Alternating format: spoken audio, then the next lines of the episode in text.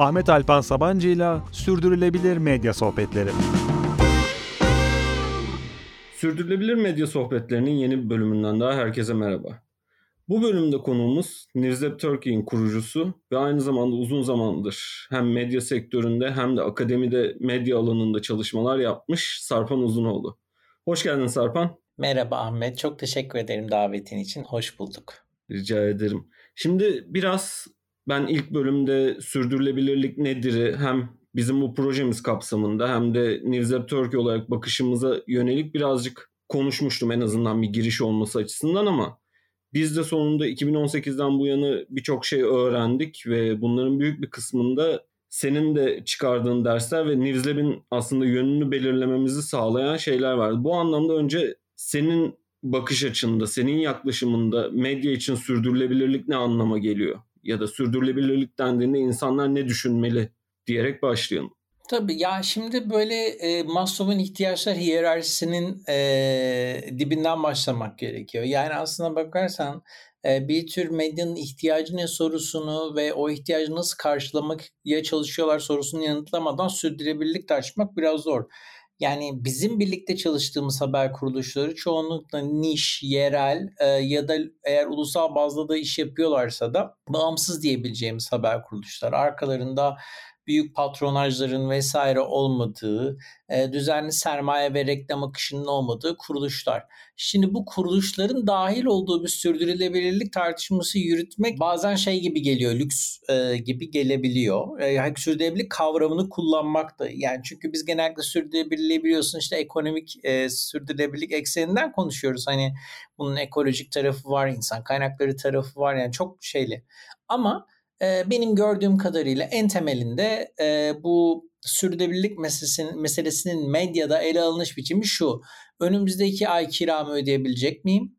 E, işe alacağım insan e, beni işte ne bileyim greve çıkıp ya da işte sosyal medyada e, ifşa edip linç ettirmeden şey yapabilecek şekilde onun maaşını ödeyebilecek bir e, gelir kaynağı yaratabilecek miyim gibi temel sorular üzerine kurulu. Yani uzun vadeli, orta vadeli bir sürdürülebilirlik ya da işte e, yani gelir çantasından daha doğrusu gelir elde etmek için kullandığı e, alet çantasında 4-5 tane farklı model olan insanların tartıştığı bir sürdürülebilirlikten değil.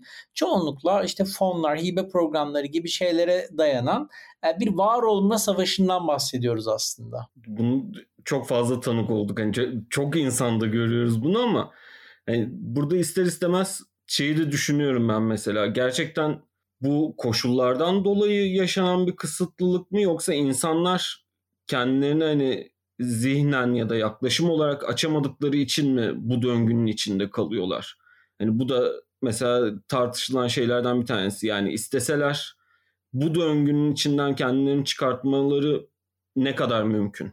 Şimdi burada farklı şeyler var. Yani bir insanın karar verme mekanizmalarının içerisinde e, neler var buna bakmak lazım. Örneğin e, senin yani yıllardır hazırladığın newsletter'ı okuyan herhangi bir medya girişimcisinin bir şey denemekle ilgili cesaretlenememesi mesela bana kalırsa mümkün değil. Ya da bizim işte Newslab'da vesaire verdiğimiz eğitimlere katılmış ya da web sitesindeki içerikleri okumuş birinin de Burada o kişisel hikayelerin içerisinde aslında girişimcilik mantığıyla ilişkili bir problem var. Yani Türkiye'de girişimcilik kavramı riskle birlikte anılmıyor. Ne demek istiyorum? Şöyle bir şey demek istiyorum. Yani e, mesela e, sen ve ben bugün bir şey kursak, bir e, ne bileyim butik kursak günün sonunda bir giriş sermayesi kurmamız koymamız gerekir değil mi? Ve o giriş sermayesini korumamız, kurtarmamız, kotarmamız gerekir. Türkiye'de çok az sayıda medya girişimcisi kendi giriş sermayesini koyduğu için yeni bir şey deneme, geliştirme, yeni kaynaklar arama konusunda istekliler. Yani e, ortada bir sıkıntı var. Ben aslında şanslıyım. E, senle bu bölümü kaydetmeden önce Kültigin'le, e, Kültigin Kaan Akbulut'la kaydettiğiniz bölümü dinledim. Yani e, mesela onun şahsi hikayesinden de yola çıkarsak aslında bakarsanız ne kazanacağınızı çok da önemsemeden kazanmayı denemenin de girişimciliğin içerisinde önemli bir yeri var. İnsanların neden denemediği, neden yapmak istemedikleri gibi şeylerin ben üç neden olduğunu söylüyorum. Birincisi infrastructure yani altyapısal sebepler. Ee, mesela bugün hala web temelli yayıncılık içerisinde işte ödeme duvarları ve benzeri yani ödeme ve abonelik duvarları diyebileceğimiz işte farklı üç türü olan duvarlarla ilgili bir teknoloji sağlayıcının olmadığından EasyCo gibi aracı firmalarında işte Türkiye'deki büyük CMS'ler işte CM Bilişim, TM Bilişim vesaireleri ortak çalışan bir mekanizmaları olmaması gibi e, mesela bir altyapısal bir şeyden bahsedebiliriz. İkinci olarak bahsedebileceğimiz şey e, teknik olarak Türkiye'de mesela doğru düzgün bir telif haklarını koruyan bir yasa olmaması. Ya yani biliyorum hani telif hakları ile ilgili çok farklı fikirler var. Daha işte copyleft vesaire. Hani bunların dışında ben biraz şimdi e, zaman geçtikçe ben liberalleştim bu tarz konularla ilgili.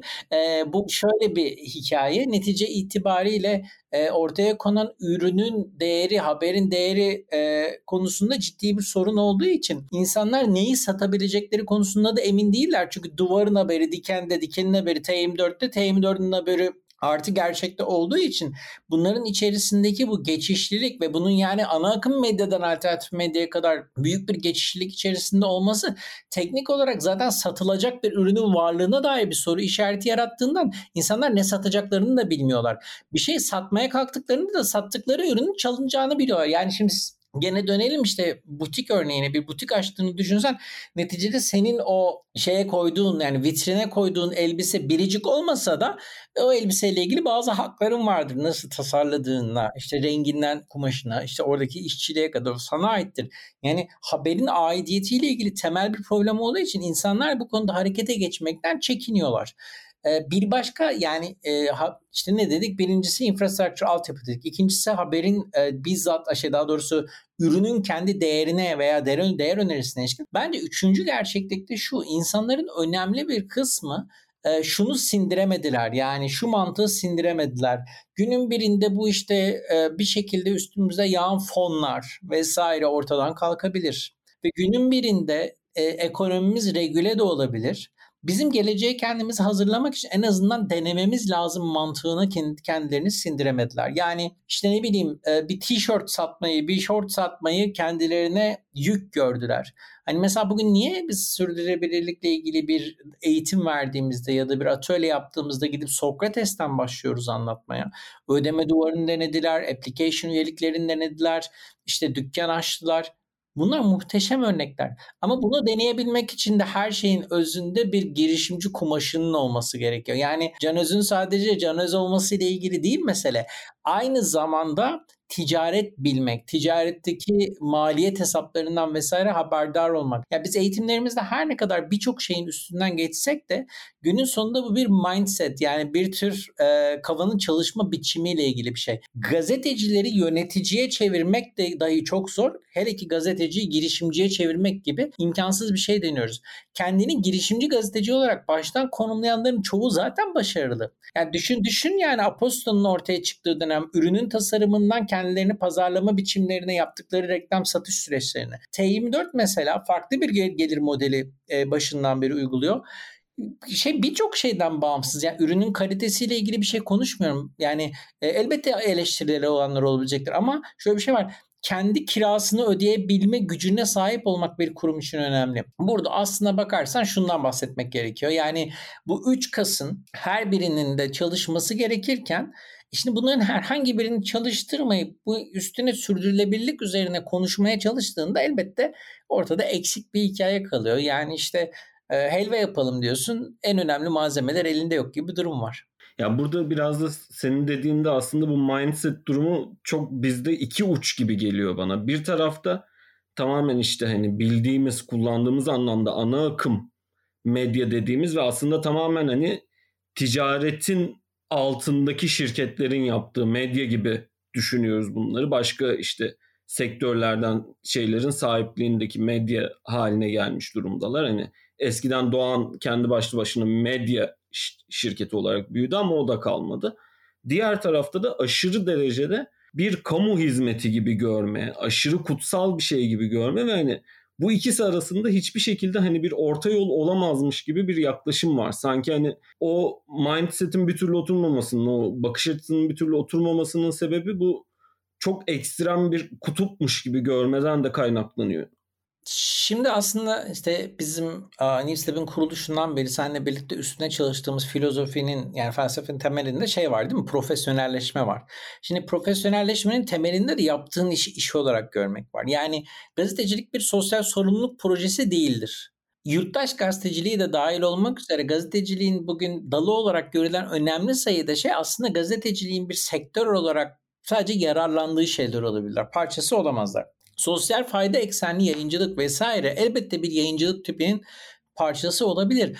Ama bunlar günün sonunda profesyonelize olur ondan sonra sosyal fayda eksenli çalışır. Yani BBC gibi bir kurum sonuç itibariyle gönüllü emek üzerine çalışabilir miydi? İmkansız değil mi? Ya da Biyanet gibi alternatif medya tarzı bir kurum ta sadece gönüllü emek üzerine çalışır mı? Hatta bu burada şunu ya sanırım o mindsetle ilgili mesele biraz şununla ilgili. Türkiye'de işte 80'li yıllar yani 80 darbesinden sonraki e, dönüşümde gazetecilerin sahibi olduğu gazetelerin yerine iş insanlarının sahip olduğu gazetelerin alması bir kültür shifti yarattı, kültür dönüşümü yarattı. O kültür dönüşümü de şuydu, patronluğu patronlar yapsın, gazeteciler gazetelerini çıkarsın gibi bir e, bölünme yaşandı.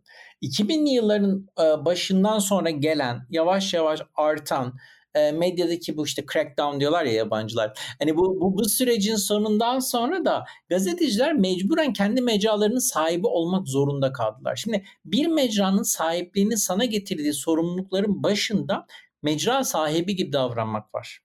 Yani e, sen de ben de işte bir kurum yönetiminde yer alıyoruz. Gerçekten en eğlenceli işi yapmaya ne kadar zamanımız kalıyor mantık olarak baktığında. Bence ben bir gazeteci olsam benim için en eğlenceli iş başlık seçmektir, işte yazarlarla sohbet etmektir, yorum yapmaktır, yazı yazmaktır, işte haber kovalamaktır vesaire. Gazetecilerin şu an yaşadığı en büyük problem bu mindsetle ilgili olarak birincisi bu yaptıkları işi yönetici olmaktan ya da kurumlarının e, kaderini belirlemekten birincisi daha çok seviyorlar ne yazık ki.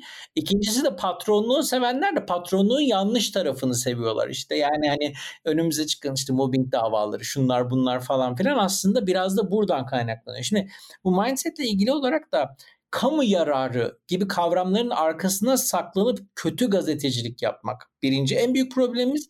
İkinci problem de e, mesela tıklanma, izlenme, işte satın alınma, abonelik vesaire gibi evrensel metrikleri Türkiye'de saymıyor insanlar. İşte 50 tıklandı. Ya tamam 50 kişiye sen o işi veriyorsan ya o 50 kişinin her biri sana o içerik için 20'şer lira şey yapması lazım vermesi lazım ya da senin toplam maliyetini karşılayıp senin artı üretebileceğin bir şey yapması lazım.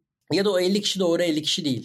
Yani sen yanlış bir kitle için yanlış bir ürün üretiyorsun. Yani gazetecilikle ilgili en temel sıkıntı şu. Birincisi birbirinin benzeri ürünler üretmekle çok fazla zaman kaybeden kurumlar var. Ben sürekli bu örneği veriyorum ve vermekten de çekinmiyorum. İzmir bombacılara ve lokmacılara benziyor Türkiye'deki gazeteciler e, gazeteler yani açılıyorlar açılıyorlar zamanı gelince kapanıyorlar. İşte lokmacı olarak açılıyor. İzmir bombacı, bombacı oluyor. Boyozcu oluyor. Ya en sonunda nargileciye kadar devam eden o kocaman düzlem içerisinde bir şey var. Yani bir, bir hikayesi oluyor. Şimdi bu hikayenin içerisinde yenilgi üzerine yenilgi alanlar genellikle zaten business minded yani işte kar odaklı, gelir odaklı ya da bir şekilde ürün odaklı çalışanlar değil ki. Burada genellikle politik nedenlerle gazeteciliğe girenler var. Yani bu lokmacı dükkanlarını açanlar aslında günlük hayatta o lokmacı dükkanlarının ne kadar mantıksız şeyler olduğunu bilebilecek kadar da donanım sahibi olan insanlar. Bu da bir yani mindset problemi aslında biraz da burada. Yani ya bu kadar çok lokmacıya ne ihtiyaç var? İşte bunun yerine bir çorbacı açsanız öğle yemeğinde insanlar ucuza çorba ise fena olmaz mı diyor. Ondan sonra kendisi şey açmak yerine gerçek ihtiyaca yönelen bir şey açmak yerine bir yönetin aynısını açmaya çalışıyor. E şimdi Türkiye'de bir tane Biyanet var 20 yıldır. Yani bir şekilde. T24 diye bir bizim mecramız var. Aynısından bir tane daha, aynısından bir tane daha üreten bu insanlar ve bunu işte sosyal fayda için, politik fayda için, kamu yararı için yapan insanlar şunu atlıyorlar. Sonuç itibariyle bu bir market. Öncelikle market mindsetini almamız lazım. Yarın öbür gün fonlar da bu kadar şey e, cömertçe davranmayabilir yani ve davranmıyorlar da. İşte biliyoruz birçok işte etrafımızdaki kurumların nasıl fon verirken hangi metriklere baktığını onlar da uyandı netice itibariyle. bu bir hayır işi olmadığını artık bir aslında ilk kabul edilmesi gereken şey şu. Medya bir hayır işi değil. Medya bir sektör. Benim zaten başından beri bu Covid döneminde de çok tartışma açmıştım. Hep şunu söylüyordum. Yani Covid ile ilgili bir haberi paywall'un arkasına atabilir miyiz atamaz mıyız değil mi? Ödeme duvarının arkasına atabilir miyiz atamaz. Bütün böyle çalıştığımız sol e, gazeteciler bize şey diyor. Hayır olmaz bu halk. Ya kardeşim senin bedavaya topluma haber ulaştırmak için bir tane kurumun var. Onun adı TRT. Bir tane ajansın var dağıtıyor zaten. Yani abonelikle de olsa bir şey yapsa da. Yani Kamu medyası niçin var o zaman? İnsanların ücretsiz ki insanlar dünyanın birçok yerinde kamu medyası için de doğrudan lisans şeyleri ödüyor, ücretleri ödüyorlar. Bizde hani daha farklı bir hikaye var. Yani ben Norveç'te yaşadığım bir yıl içerisinde sadece televizyon satın aldığım için ki onu da Netflix izlemek için satın almıştım. NRK Norveç Devlet Televizyonu'na şey ödedim e, license fee ödedim. Sadece orada televizyon almış olduğum için. Şimdi netice itibariyle bu bana şunu söylüyor ben bir şeye para veriyorum ve karşılığında servis almak. Şimdi bizdeki şöyle mesele şu. Sanki hepimiz T24'e para vermişiz gibi. Sanki hepimiz dikene para vermişiz gibi. Sanki hepimiz duvara para vermişiz. Munzur Press'e para vermişiz gibi davranıyoruz. Öyle bir şey yok. Bu kurumlarla bizim aramızda çoğunlukla bir girdi çıktı ilişkisi yok. Şimdi girdi çıktı ilişkisini ben kurmuyorum diyelim ki okur olarak. E tamam senin benden istemen lazım. Yani mindset problemi biraz burada başlıyor. Yani e, bir, ve bizim işte yıllardır işte üzerine konuştuğumuz dijital kapitalizm işte e, kitlenin bir ürün olarak alınıp satılması işte Google AdSense ve benzeri platformlar üzerinden. Yani teknik olarak bakarsan hem bir yandan dijital kapitalizme hunharca hizmet ediyorsun o sol mantık içerisinde hem de günün sonunda kendi sürdürülebilirliğini riske attığın için fon temelli bir hayata kendini zorunlu kıldığın için, işte kendini yani mecbur kıldığın için günün sonunda birlikte işe aldığın, birlikte çalıştığın iş arkadaşlarının da aslında ihanet etmiş oluyorsun. Çünkü onlar da günün birinde yani ölecek bir şey için çalışmanın hiçbir anlamı yok. Yani bugün bir şey e, sana desem ki Ahmet gel bir siyasi parti kuralım girer misin? Muhtemelen girmezsin. Ne yapacağız? Bizim etimiz ne? Budumuz ne? Yani daha işte tab tabelasını çaktırırken paramız biter. Ama benzer bir şekilde düşündüğünde işte Türkiye'de şöyle bir şey var. Bir gazete kuralım ve şöyle olsun. Yani e, bu şeye benziyor. Hani e, sosyal medyada Levent Gültekin yapmıştır işte bir, bir insan olsun, şu şurası şöyle olsun, burası. Gazeteciler de böyle yapıyor. Bir gazete kuracağım, orası böyle olacak, burası böyle olacak. Ya bu bu bu anlamsız idealizmler. Herkes Guardian kurmak istiyor. Yani Guardian 1999 yılında dijitalleşmeye işte şu eski yayın yönetmenliğinin yazdığı kitaba bakıyorum. Onların 99 yılında e, dijitalleşmeye harcadığı parayla e, Türkiye'deki bütün e, şu anki dijital e, masraf aynı. Bak 99 yılından bahsediyorum. Yani bu kadar büyük pazar farklılıkları içerisinde kendimize koyduğumuz hedefleri falan biraz rasyonelize etmemiz lazım. Hani mindset derken bahsettiğimiz şey de bu. Yani biraz da ayakları yere basması da insanın mindsetinin parçasıdır. Tabii tabii yani sonuçta şöyle bir şey var. Diyelim işte Covid örneğinden gideceğim. Hani New York Times'ı, Financial Times'ı falan filan Covid ile ilgili şeylerin bir kısmını çıkardı ödeme duvarının dışına. Ama onlarda o altyapı var yani ana haberi ücretsiz verdiği halde hala verebileceği bir başka şeyi var. Hala kazandığı bir gelir var ortada ve hani onlar için evet bunu ekstra yapmak güzel bir şey. Ama yani bizde şey de yok hani dediğin gibi hani Guardian olmak istiyor, şu olmak istiyor, bu olmak istiyor ama bunun ne gerektirdiğine dair de çok fazla bir şey yok. Gerçekçi bir yaklaşım yok ortada. Yani sen sadece fonla ya da Google AdSense'le büyüyemezsin. Yani öyle bir şey imkanı yok yakalamana.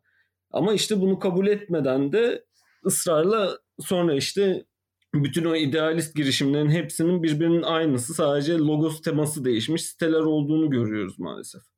Ya bir de orada da önemli bir tekerleşme değil ama çokerleşme durumu var. Yani T bilişimle CM bilişim ya da Allah kazançlarını arttırsın bir şey diyemem ama netice itibariyle birbirinin aynısı site mantıkları. E zaten herkes aynı ajansa abone. E yani Van'daki haber sitesi de, Siirt'teki haber sitesi de, ne bileyim Batman'daki haber sitesi de aynı haberi başlığına sadece şey fotoğraf değiştirip çekiyor ki o da canları isterse. Bu kadar yani büyük bir sindikasyon etkisi var. E bir de görsel olarak bunlar birbirinin aynı. Bu kadar aynılık içerisinde zaten market bu aktörleri kusacak. Yani öyle ya da böyle kusacağız. Yani dot, dot com balonu. Yani sen internet çalışmalarında şey daha iyi biliyorsun. Yani netice itibariyle ben hep şunu söylüyorum başından beri. Habercilik alanında dotcom krizi benzer bir kriz bekliyor Türkiye'yi. Çok sayıda gazeteci yapay olarak yaratılmış ve gerçek değer üretmeyen işlerinin kapanması sonucu bu hangi cenahtan olduğunun çok önemi olmaksızın tabii, tabii. işsiz kalacak önümüzdeki dönemde. Yani bu böyle bir işsizlik bekliyoruz. E, ve bu çok daha ağır olacak çünkü şu anda yani onların en büyük kaynağı olan sosyal medya platformlarının da artık şeyine son demlerine gelmiş durumdayız. Onların gidişiyle birlikte muhtemelen çok daha sert bir şekilde bir çakılma yaşayacaklar yakın dönemde. Ve hiç kimse buna hazır değil. Ya bir tabii bir de şimdi şöyle platform etkisini herkes çok kaçırıyor. Yani bugün mesela işte ne bileyim YouTube üzerinden para kazanmak, TikTok üzerinden para kazanmak, işte Instagram üzerinden vesaire yani nereden para kazanacakları konusunda bu kadar web temelli düşünmeleri de dahil olmak üzere ciddi problemler var. Yani şimdi sürdürülebilirlik tartışıyoruz ama sürdürülebilirlik öyle tek e, mecra ekseninde tartışılabilecek bir şey değil. Biz dijitalleşme, haberde dijitalleşme çalışmalarının başından beri ilk tartıştığımız konu çok platformlaşma. Yani çok platformlaşma gerçeğinin üzerine düşünmeden sürdürülebilirlik üzerine tartışıyoruz. Vay şey, Allah aslında yani. ilk sürdürülebilirliği tanımlama konusundan sonra bu yeni medya girişimlerindeki en sık yapılan hataları biraz konuşalım diyecektim ama zaten aslında bayağı bir başlığı ele aldık orada. Ama yine de var yani, yani düşündükçe. Belki şeyden bahsedebiliriz. Bütçelemeden bahsedebiliriz. Yani temel olarak ihtiyaçlarımızın analizini yapmadan işe girişmek. Yani Şöyle bir şey var. E, yeni evlendin. E, eşinle e, ne yaparsın? İşte mobilya alırsın, bir ev kiralarsın vesaire. Çok basitinden bir şey söyleyeyim. Yani bugün mesela bir yerden bir ev ve bir dükkan kiraladığında ve bir şirket olarak temel olarak ne ödüyorsun? Bir kira ödüyorsun. Kiranın stopajını ödüyorsun. Emlakçıya emlakçı parası ödüyorsun. İşte iki şey neydi onun e, depozito ödüyorsun. Şimdi bu çok basit bir hesaplamadır değil mi? Ya şimdi aynı şekilde yani gazetelerin önemli bir kısmı bütçeleme yapıyorlar. İşte fonlara vesaire başlıyor. 12 ay diye yazıyor bir yıllık. Şey. Ya kardeşim tamam hani bir yıllık şey yazdın da bir yılda sen stopaj ödeyeceksin. Net kiranın üzerinden bütçeleme yapıyorsun. Yani en temel şeylerle ilgili sıkıntı var. Yani parayla kurduğu ilişki gazetecilerin ne yazık ki çok sıkıntılı. Paraya sahip olmak çok istedikleri bir şey ama paranın yönetimi, paranın e, döndürülmesi gibi konularda. Mesela yani işte vergi, tahakkuk vesaire bunlar mesela bizim artık aşina olduğumuz kavramlar. Çünkü kurum yönetiyoruz. Ama bir gazeteci bunlarla gittiğinde e tamam bunlar mali müşavirin işi. Doğru mali müşavirin işi ama günün sonunda sen e, eğer bir CFO'n falan yoksa yanında senle bu işi yapacak bu planlamanın tamamen mesul oluyorsun. Yani girişimci mindsetinin içerisinde bu çok katmanlı düşünce var ve bu çok katmanlı düşünceyi ben ne yazık ki göremiyorum. Yani bu, bu birinci problem. Bütçe temelli düşünme, işte ihtiyaç temelli bütçe oluşturma birinci var. İkinci problem, yani daha da e, ters bir problem. E, ihtiyaç fazlası işe alımların yapılması yine mesela bir iş planı bağlamında bir planlama problemi bana kalırsa. Yani şöyle düşün. E, sabah işte gündüz editörü var, gece editörü var. Eyvallah çok güzel. İşte muhabir var, şu var, bu var. Şey alıyor mesela web web tasarımcı alıyor tam zamanlı. Ya CM bilişimden TM bilişimine almışsın siteyi. Senin ne ihtiyacın var web tasarımcıya kardeşim? Daha da yani o kadar fazla taşeron olarak e, kullanılabilecek hizmet var ki tam zamanlı ücret verdikleri vesaire. Ve bir de çok şey yakın zamanda yani çok fazla yerel haber odasıyla çalıştım. Şöyle SEO danışmanlığı diye bir şey çıktı şimdi. Alıyorlar işte çakıyorlar 30 bin liralık 40 bin liralık faturaları insanları diyorlar ki biz size SEO danışmanlığı verdik. Yani birincisi Search Engine Optimization arama motor optimizasyonu bir süreç. Süreç yönetimlerinde e, yani teknik teknik standartlarının düzenli olarak değiştiğini biliyoruz Google'ın uyguladığı. Daha da önemlisi içerik orijinalitesi vesaire gibi şeyler de burada çok belirleyici. Yani siz o insana ya gebe hale geliyorsunuz ya size o olmasından gereken büyük faturalar çıkarıyor. Yani dediğim gibi her şey o kadar bütçeyle ilgili ki ve siz bununla ilişkili şey kurmanız sebebi e, bu iyi olur diye bir uzmandan duyuyorlar. Laps diye onu atlıyorlar. Yani ve e, bence gazetecilerin en önemli problemlerinden biri de çok hızlı bir şekilde paraya ulaşmak için aslında bu planlama mekanizmalarının tamamını atlamak. Yani çok hızlı bir şey. Benim ben bu kadar para yeter. Lamp samlar üzerinden düşünüyorlar. Ortaya çıkabilecek ek masraflar, indirilebilecek ve işte mesela e, kurtulunabilecek maliyetler. Yani bugün işletme yönetiminin en önemli özelliklerinden biri her iki bir for profit yani şirket düzeyinde bir kamp e, şey kurum yönetiyorsanız maliyetlerin kısılması sizin ana sorumluluklarınızdan biri. Hiçbir maliyet kısma e, perspektifi olmayan bir kurum nasıl e, yönetilebilecek ki? Yani şey demiyorum illa budget kat yapmak zorunda değilsiniz bir yeri yönetmek için ama e, her maliyet başka bir maliyetten vazgeçiştir. Yani siz elemanınıza %40, %50 zam yapabilmek gibi bir şey varken elinizde yapmıyorsanız sıkıntı. Ne bileyim tuvaletiniz e, kırık tuvaletinizi onarmıyorsanız, sifonunuz bozuk sifonunuzu onarmıyorsanız oradaki iş verimliliğinin düşmesine günün sonunda neden olabilir bu.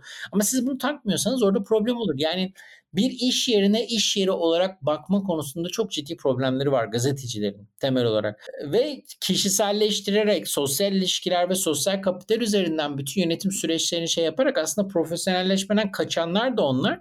Ve bu da aslında işte hostile iş yeri yönetimi dediğimiz hani böyle hoş olmayan insanların nefret ettiği ortamın ortaya çıkmasına neden oluyor. Yani sadece iş modeliyle ya da gelir modeliyle ilgisi yok bahsettiğim şey.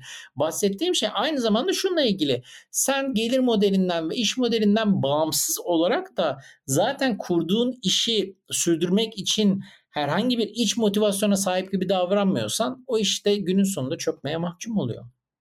Yani işte burada dediğin gibi özellikle o arkadaş şeyliği yani o kendi iç ilişkilerle o profesyonelliği zaten öldürüyorlar. Tamamen hani şey kalmıyor. Çünkü orada bu sefer ister istemez bambaşka bir güç dengesi oluyor. Sen arkadaşımsın beraber bir şey yapıyorum diyerek başladığın şeyde bir anda o patron oluyor ve o patron olarak yaptığı şeyleri bu sefer bambaşka sorunlara sebep oluyor. Ve aslında senin dediklerin temel olarak şunu da gösteriyor. Yaptıkları işi bir şey olarak düşünmekten de yani düşünmekte de zorlanıyorlar. Bir sistem olarak. Hani buradaki her bir parçanın birbiriyle nasıl etkileşime gireceği, hani sadece yapacakları işi dümdüz gazetecilik ya da dümdüz yayıncılık olarak düşünüp bunun o sistemin yürüyebilmesi için gereken diğer parçalar, bunların birbiriyle nasıl etkileşimde olduğu gibi şeyler hani ancak bir kriz anında akıllarına geliyor ve orada da sadece o krizi yaratan şey görüyorlar. Yani geri kalanı hala hesaba katılmıyor. Ya ben mesela şeyi hatırlıyorum gazete duvar yayına girmeden önce e, çok yani e, kapsamlı bir aslında market araştırması yapmışlardı. İyi kötü o dönemin standartlarına göre. Bence altın bir iştir o mesela. Yani alternatif medya veya işte bağımsız medya içerisinden e, öz kaynaklarıyla kurulmuş olan bir kurumun etrafa bakıp markete analiz edip girmesi Bence büyük bir hareketti. Şimdi bakıyorum son yıllarda kurulan yerleri yani hangi boşluğu doldurduğum belli değil. Hangi iş planıyla yola çıktığım belli değil. Niçin ne, ne, ne yaptığım belli değil. Şimdi senin orada getirdiğin hani şey var ya hani diyorsun bu işte bir anda kendilerini patron olarak buluyorlar ve bunun üzerine düşünülmemiş. Yani dünyada aslında işte bu yönetim birimleri içerisinde mesela C-level dediğimiz CEO, CFO, COO ve benzeri bir sürü titr var değil mi? Yani iş yerinde sahip olunması gereken aslında bunlar şeyler. En küçük iş yerinden en büyük iş yerine doğru gittikçe bu C-level işlerin sayısı artıyor. Şimdi burada bir şey var, bir, bir mantık var. Ya bu neden var? Çünkü bir şeye de derman oluyor. Bir yaraya derman olmuş bu. Yani gün, geçmişe doğru gidelim. Tarih boyunca işte Taylorizminden çık işte e, işte bürokratik yönetim tarzına vesaire bir sürü yönetim bilimleri içerisinde disiplin var. Ya tamam mesela şimdi yeni dönemde ne işte yatay haber merkezleri, demokratik, işte şeffaf, e, sürdürülebilir. Bu kavramlar üzerine kurulan çok fazla haber merkezi var. Bir, bir, birçoğu biz kısa vadede yıkılıyor. Hatta uluslararası örneklerde de öyle. Yani sen de işte newsletter'ında sık sık ele alıyorsun yani. Hani birçok şey başlayan ne derler hararetli böyle aktivist bir ajandayla olmasa da çok politikli korrekt bir ajandayla başlayan bir haber merkezi de ondan sonra hadi biz gidiyoruz deyip gitmek zorunda kalabiliyor. Tarihsel olarak baktığımızda mesela bürokratik yönetim tarzı her ne kadar startuplar için elverişli gibi görünmese de en azından işi bilmeyen biri için başlangıçta çok mantıklı. Ya ben mesela sana rahatlıkla söyleyebilirim. Bugün işte e, biz 5 e, yıldır Newstep Turkey'deyiz hep birlikte. E, bunun son 3 e, yılı ciddi bir kendi kurumsal e, yönettiğimiz çatı altında gerçekleşiyor. Ne zamanki bürokratik yönetim perspektifini tamamen benimsedik. Biz şu an böyle bir perspektifle işte raporlamaları vesaire. Ben e, o zaman daha işlerin profesyonelize olduğu, raporlama süreçlerinin daha gerçekçi olduğunu görüyorum. Şimdi e, tamam bu benim için de zaman almış bir süreç. Yani yönetici olmak, yöneticinin içerisinde şey. Ama gazeteciler hiçbir aslında perspektifi kullanmadan doğrudan işin içerisine girmekle ilgileniyor. Yani ben mesela sivil toplum kuruluşu üzerinden yürüttüğümüz Dijital Medya Araştırma Derneği olarak yürüttüğümüz operasyonu başlattığımda egaliteryen yatay işte bir mantık üzerinden başlattım. Ee, hep birlikte bunu yapmaya çalıştık. Ama bir yandan da şunu fark ettik. Projeler veya işte yönetilen bütçeler vesaire büyüdükçe ne oluyor? Aa diyorsun benim çok fazla idari çalışana ihtiyacım var. Benim bürokratik süreçlere ihtiyacım var. Çünkü devlet senden bunu istiyor. Çünkü e, birlikte çalıştığın kurumlar senden bunu istiyor. Çünkü şeffaflık, yönetim kurulu vesaire bunlara karşı hesap verebilme sorumluluğun bunu gerektiriyor. E şimdi gazetecilere bakıyoruz. Yani tek hesabını verecekleri şeyin haber olduğunu düşünmeleri çok komik. Oysa mesela Türkiye'de özellikle haber odalarında yani açılan işte kötü muamele vesaire davalarına, fazla mesai davalarına baksan rekor kırılan endüstrilerden biri bu arada haber endüstrisi. Yani bu kadar çok kötü hikayesi olan bir yerde girişimci olup yönetim modeli üzerine hiç düşünmeyip yayın stratejisi üzerine sadece konuşuyor olmak büyük sıkıntı. Yani sadece yani mesela duvarı öldüm dedim ki işte hani bir market araştırması yaptılar ama en az market araştırması kadar işte iş yeri içerisindeki iletişimsel ve yönetsel süreçlerin nasıl e, işleyeceğine dair diyagramlar, e, kesinleşmiş iş tanımları vesaire gibi şeyler de çok önemli. Yani bu hiyerarşiler, roller, işte işe alım süreçlerinde uygulanan işte smart'ından bilmem nesine bin, onlarca e, star star'ından bilmem nesine onlarca metot. Bunlar boşuna değil yani. Senin dediğin işte şeyle alakalı. Gerçekten neye ihtiyacı olup olmadığını bilip bir işe başlamakla ya da işte başladıktan sonra da ihtiyacın değiştiğini görüp ya da o yaptığın şeyin artık başka bir seviyeye atlamaya başladığını ve buna göre senin de dönüşmen gerektiğini görmekle de alakalı ama işte burada da yine dönüp dolaşıp hani onu görebilmek için bir profesyonelleşme ihtiyacı olduğunu, bir işte mindset'in değişmesi gerektiği ihtiyacı olduğu noktasına geliyoruz. Bunun da hani nasıl şu anda ne durumdayız diye dönüp baktığımızda ya da hani buna da ileriye dönük nasıl bir işaret var ya da nasıl görünüyor ilerisi diye baktığımızda bilmiyorum ben hala hani bir süre daha aynı şeyleri konuşmak zorunda kalacakmışız gibi hissediyorum ama belki senin benden daha farklı gözlemlerin vardır bu noktada. Ben şöyle düşünüyorum. Birincisi e, Türkiye'de yönetim mekanizmaları ile ilgili hem editoryal levelde hem idari levelde büyük problemler var. Mesela işte e, en son e, 14 Mayıs'taki seçimlere bakalım. Seçim akşamı televizyon yayınlarında yaşanan bu kaotik durum oradaki aslında yayın yönetmenlerinin ya da e, yönetmenin veya işte oradaki anchor person diyebileceğimiz sunucunun e, veya moderatörün ciddi anlamda sorumluluğunda mesela orada bile yönetim kaslarının ne kadar kötü çalıştığını, ne kadar duygusal çalıştığını ve bu duygusallığa bağlı olarak rezil olma, toplum karşısında geniş tepkiyle karşı karşıya kalma gibi şeylerle baş başa kaldık. E şimdi tamam seçim çok duygusal, çok politik, çok yoğun bir olay ama günün sonunda her saniyesinde aslında bu kadar önemli kararlar vermek zorunda gazeteci. Çünkü gazetecinin, yönetici olarak gazetecinin, e, hele ki bir yayın yönetmenin, editoryal politikayı belirleyen kişinin sadece e, editoryal kararları vermekle ilgili bile bu kadar yükü olduğunu düşündüğünde aslında önümüze şöyle bir şey geliyor. Acaba administrative yani yönetsel işlerle editoryal işlerin yönetimini ayırıp Bunlar arasında birbiriyle konuşan eşitlikçi bir mekanizma kurulabilir mi? Yani iki tarafın birbirini baltalamayacağı ama iki tarafın birbiriyle düzgün konuşmak suretiyle en azından karşılıklı yüklerini azaltarak işin kalitesini arttırıp ama aynı zamanda çalışma ortamının kalitesini arttırıp e, uzun vadede de iş modelinin sürdürülebilirliğini sağlaması. Bence önümüzdeki tartışma biraz buradan geçiyor. Yani bir insanın çok iyi bir gazeteci olması çok iyi bir yönetici olduğu anlamına gelmez. Hatta yani bütün araştırmalar bunun tersini söylüyor. Yani iyi bir gazeteci her zaman iyi bir yönetici olmaz. Benzer bir şekilde çok iyi bir araştırmacı, çok iyi bir akademisyen de çok iyi bir yönetici olmayabilir. Mesela işte üniversite düzeyinde baktığımızda yani futboldan örnek vereyim yani çok iyi çok gol atan bir santrafor illaki kaptan olmaz çünkü hırçındır birileriyle kavga eder bencildir vesaire. E, ben aslında bu liderlik meselesi üzerine tartışırken e, yetkilerin bölünmesi ve yetkilerin nitelikler ölçeğinde bölünmesinin e, önümüzdeki dönemin en önemli tartışması olacağı ve kurumların hiyerarşik yapıları içerisindeki rolleri yeniden tanımlamak zorunda olduklarını düşünüyorum. Bu genel yayın yönetmeni, yazı işleri müdürü, X editörü, Y editörü gibi artık kalıplaşmış yönetim e, diyagramları işimiz işimizi görmüyor. CFO olacak, CEO olacak, CEO olacak. Yani bir işveren e, mesela editör bir sorun yaşadığında aşağıda çalışan birinde COO ya da insan kaynakları departmanı tadında biri bu problemi çözmeye çalışacak. Çünkü yani bu ara Türkiye'de böyle e, yüksek bir bilimcilik de var ya işte YouTube kanallarında vesaire. Ben bu bilimciliği gazetecilere de öneriyorum. Yani sonuçta yönetim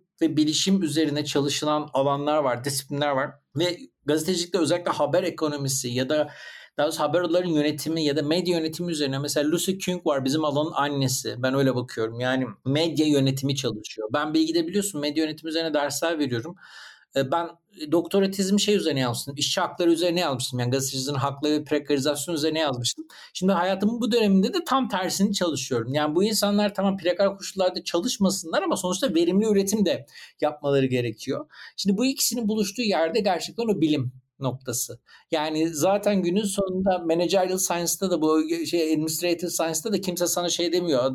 Adamları işte ne bileyim kafalarından kıvılcım çıkana kadar çalıştır demiyor bütün aslında dünyada ortaya çıkan bilimsel şeylerde de işte leisure işte boş zamanı nasıl kullanacağı, uzaktan çalışma pratiklerini nasıl düzenleneceği, hatta işte mesai saatlerinin neye göre insani şekilde düzenlenebileceği gibi şeyler üzerine kurulu. Bizde genellikle bu tarz şeylere öcü gözüyle bakılıyor. Bence önümüzdeki ilk günden bu öcü gözüyle bakılan yönetimsel şeylere bakmak ama sen nasıl görüyorsun? Yani senin görüşün de aslında şey. Çünkü sen uluslararası medyayı benden daha çok takip ediyorsun dürüst olmak gerekirse. Yani oradan oradan buraya baktığımız zaman hani hala bizim önce bir aslında senin son cümlene gelip bu profesyonelleşmeyi, girişim olmayı ve hani aslında yapılanın bir işi olduğu gerçeğinden korkmayıp bunu bir kabullenmemiz gerekiyor. Çünkü aksi takdirde ne olduğunu ya da en fazla nereye kadar olabileceğini zaten hani şu anki durumda görüyoruz. Yani hala eğer Türkiye'de hani 10 yıldır diyeyim doğru düzgün yeni büyük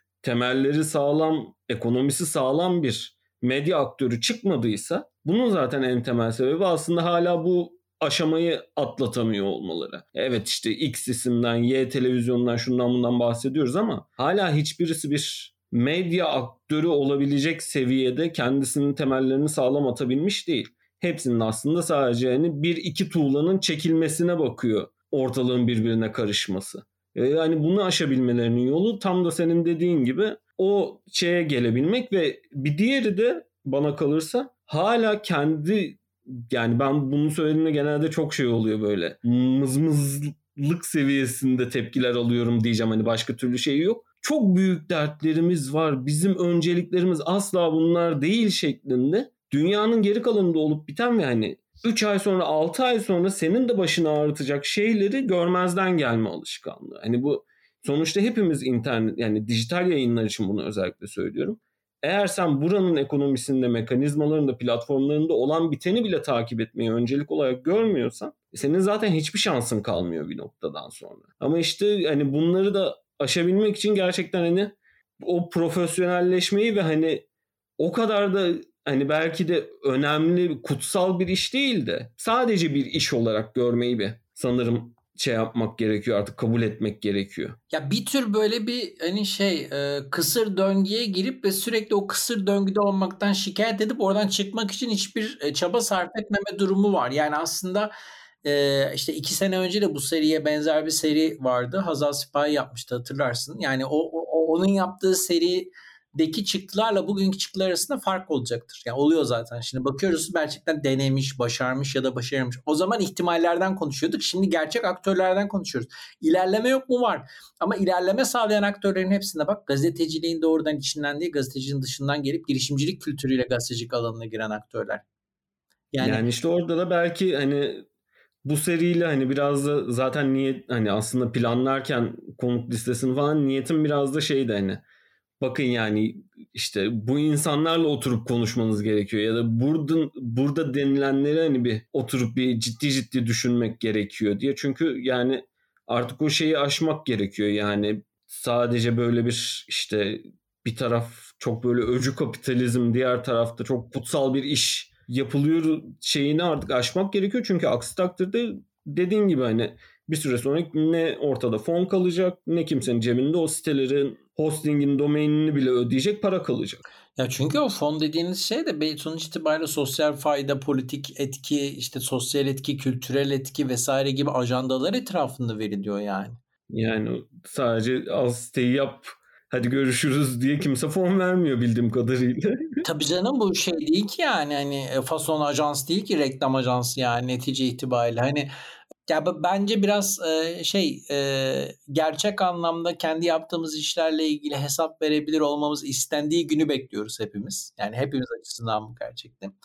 Ee, ama haber merkezleri buna en az hazır olan yani kendilerine bu sorularının sorulmasına en az hazır olan yerler durumunda ne yazık ki. Umarım yavaş yavaş değil artık hızlı hızlı bir dönüşüm görmeye başlarız. Ya umarız ya çünkü yani bu işi iş olarak yapan ve başarılı olanlar var yani bu illaki bağımsız medyada kuruluşlarından veya işte ne bileyim daha işte muhalif tırnak içerisinde kuruluşlar olmak zorunda değil. Yani Türkiye'de iyi kötü bir sürü medya aktörü giriyor, deniyor, başarılı oluyor, başarısız oluyor. Yani ABD'de de yani cumhuriyetçi aktörler de giriyorlar, yeni bir şey yapıyorlar, başarılı oluyorlar ya da başarısız oluyorlar. Yani bu ideolojinin dışında bambaşka bir setting içerisinde düşündüğümüzde aslında ne kadar başarısız olduğumuzu bu alanla ilgili daha iyi anlayabiliriz.